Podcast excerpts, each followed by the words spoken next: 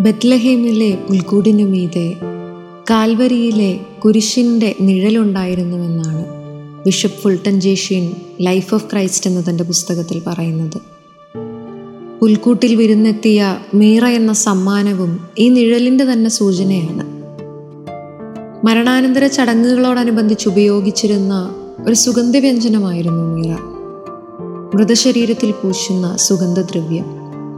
രാജ്യത്വം സൂചിപ്പിക്കുന്ന സ്വർണത്തിനും പൗരോഹിത്യം സൂചിപ്പിക്കുന്ന കുന്തിരിക്കത്തിനുമൊപ്പം മീറ കൂടി ചേർത്ത് വയ്ക്കുമ്പോൾ അത് ഒരു ഓർമ്മപ്പെടുത്തലാണ്. രാജ്യത്വത്തിന്റെ പ്രൗഢിയിലും പൗരോഹിത്യത്തിന്റെ മേൽക്കോയ്മയിലും കുരുങ്ങിപ്പോകാതെ രക്ഷകൻ എന്ന തന്റെ പരമമായ ലക്ഷ്യം ഓർത്തു വയ്ക്കണമെന്ന്.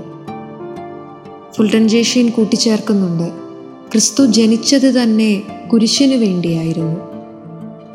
ഓരോ പിറന്നാളിനും ഈ ആദ്യ പിറന്നാൾ സമ്മാനത്തിന്റെ ഓർമ്മ അവന്റെ ദൗത്യം കൂടുതൽ കൂടുതൽ ദൃഢമാക്കിയിട്ടുണ്ടാവണം. ക്രിസ്തുവിലേക്ക് നടന്നെടുക്കാൻ ആഗ്രഹിക്കുന്ന നാമും ചേർത്ത് വെക്കേണ്ട ഒരു പാഠമാണ്.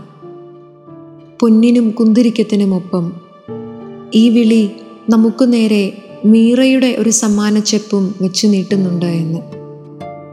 രക്ഷയാകുന്ന ദൗത്യത്തിന്റെ സഹനമാകുന്ന പാതയുടെ ഒരു ഓർമ്മപ്പെടുത്തൽ.